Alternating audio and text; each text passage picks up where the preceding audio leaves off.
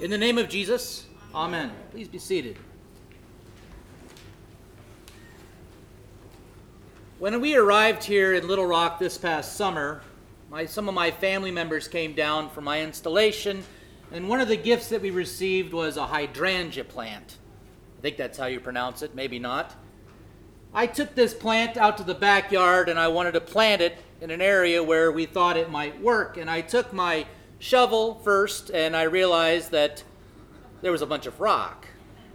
Then I took a pickaxe and I realized there's way more rock in this yard than I had perceived. And so the hydrangea bush did not get planted.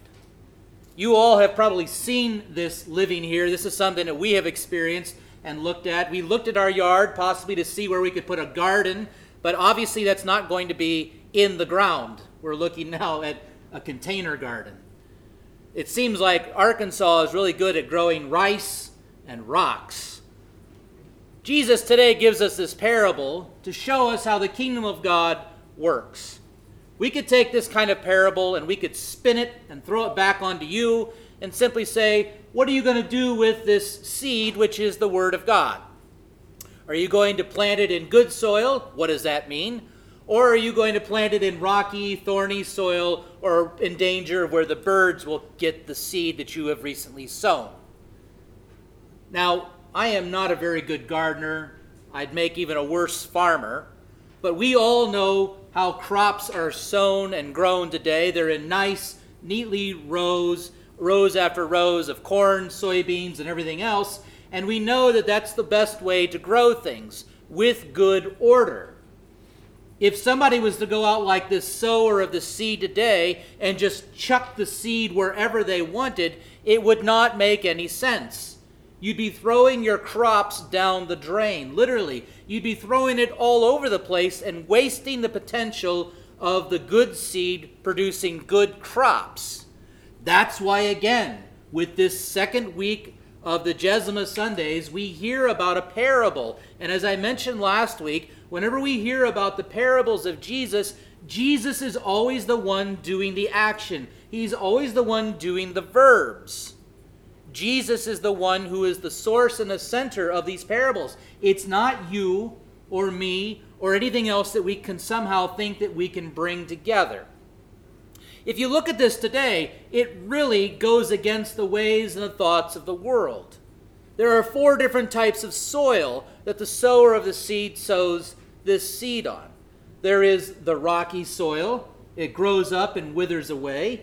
There is the rock, there's the sow, the path, the, the path where the seed is sown, where the birds take it and choke it, they, it chokes it out. Then there's also the seed thrown in where there is ro- the thorns and the briars. And then there is the good soil. If you look at all of this, if you're a numbers person, maybe you're an accountant or somebody who keeps track of these types of things, 75% of the soils don't produce a good crop. Only one fourth, 25%, that's about as much math as pastors typically know with something like this. Only one quarter of the crop is in good soil. And we might look at this and say, this is wasteful. This doesn't make any sense. Or we could, again, spin this around and say, well, what kind of soil are you? Are you the soil on the path? Are you the rocky soil? Are you the thorny soil? And we could sit here today and say, try to be the good soil. But the reality is, is that we don't want to be the good soil. The good soil, in a sense, is soil that is tilled up, it's broken apart. It has all the rocks and all of the impediments taken out of it, and it is good, clean, broken soil that can only truly come by repentance, by acknowledging all of our infirmities, acknowledging all of our impediments that keep us away from the good soil. Jesus today, though, again, is talking about how this is how the kingdom of God works. Everything is not in nice, neat, orderly rows. Everything is not put together with perfect rows and perfect measurements and everything else. Jesus shows us the true miraculous nature of the kingdom of God and how his word goes out from this place. For it is faith that is produced by hearing, and hearing through the Word of God. It is by Scripture alone, as we say, that one is brought to faith by the power of the Holy Spirit. It is by Scripture alone that has the power behind our sacraments of baptism and Holy Communion. We are anticipating the baptism of Amara daily next Sunday, where water will be joined with the Word of God, and yet another will be brought into the kingdom of God, proclaimed to be a ch- child of the Heavenly Father. It is that same word which is attached to bread and wine, which gives to us the body and blood of Jesus Christ for the forgiveness of sins and strengthening of our faith. You'll notice that over and over here again today, it is always the word at work. And never count out who and where that word can and will work. The beauty about this text today is not trying to figure out what type of soil you are or how can you be the good soil. The beauty about this text today is that this soil this seed is for everyone. It is for absolutely everyone. The ones who are in danger, like on the path of having it taken away, the ones who are the rocky soil, the thorny soil, the ones who have come with repentance and open ears and hearts to receive God's word. The problem is, is that when we look at this word, we simply say, well, maybe it's just for a, a, few select sort of people. Maybe it's the people who come to this place. Maybe it's the people who act like us. Maybe it's the people who seem to have it all together. But if that's the case, then who are we truly?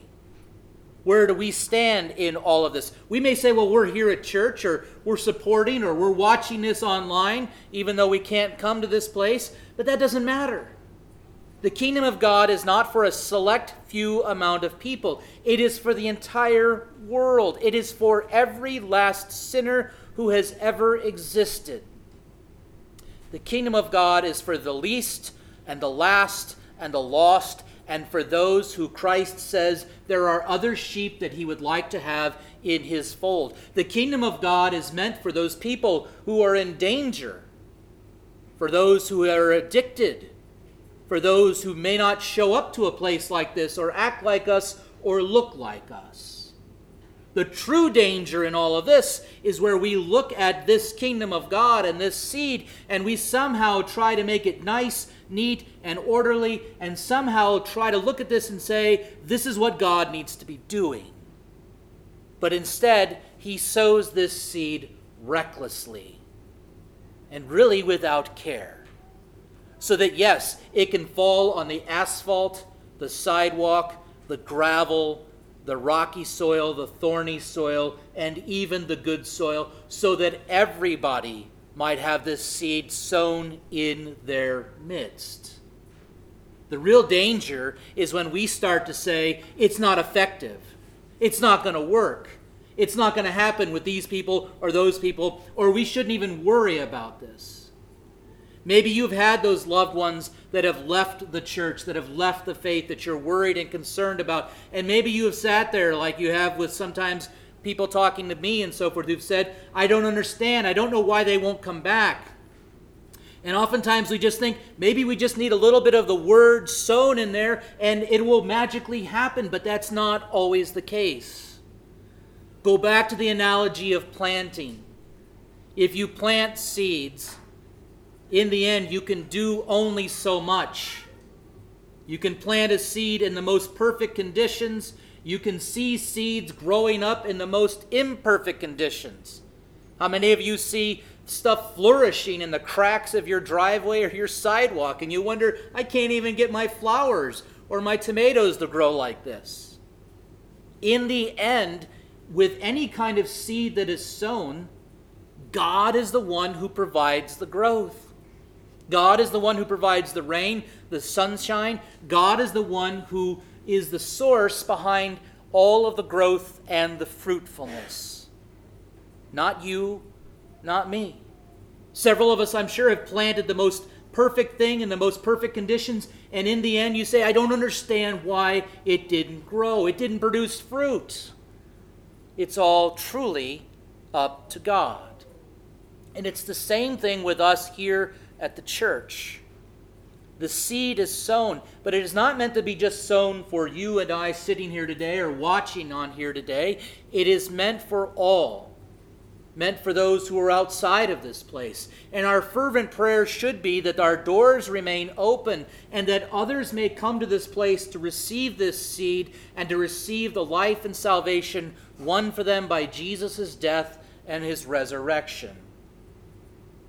But for those of us here today, there is also a stark warning. Luther calls the gospel a passing rain shower. He talks about this in a sense that as the rain comes along, it does what it's meant to do. We heard about this from our reading in Isaiah 55. The rain comes along and it waters the earth and it provides sow, uh, seed to the sower and bread to the eater. But you'll also notice it rained here yesterday and that rain has moved on. Luther equates this, in a sense, for the church and its desperate need and desire and appreciation for the gospel. He says that, in a sense, that if a church is not receiving and appreciating and receiving this gospel, it will be like a passing rain shower. God will send it off to someplace else where He will send it out for that which it accomplishes it for. In the midst of all that we're facing today, in the midst of all that we are experiencing as a church today, with this continued pandemic and with everything else like this, the reality comes to a question today. What if this passes on? What if we no longer have the means or the ability to sit in this place and to hear and receive God's word through word and sacrament? What, if anything, in our hearts and minds is hindering us from coming to this place? Is it the devil? Is it the cares and riches of the world? Is it the fear that constantly seems to be coming about? Or is it the promises that God promises at this place? As the writer of the Hebrews says, let us not give up on getting gathering together as some in the habit of, are doing, but let us do so on a regular basis, spurning one another toward works of love and of mercy. The church is meant to be gathered together in person. And yes, we have this wonderful gift and talent and ability to have this online as well. But the body of Christ is meant to be around the sower of the seed, to receive his word and to receive his word in this meal. It is in this meal. We're gathered together as the body of Christ that God will strengthen our faith in Jesus to meet the days and the weeks and the months ahead, and to meet all of the challenges, all of the fears, all of the anxiety with the faith, the hope, and the love that only Jesus can give to us. Three of the soils today did not work.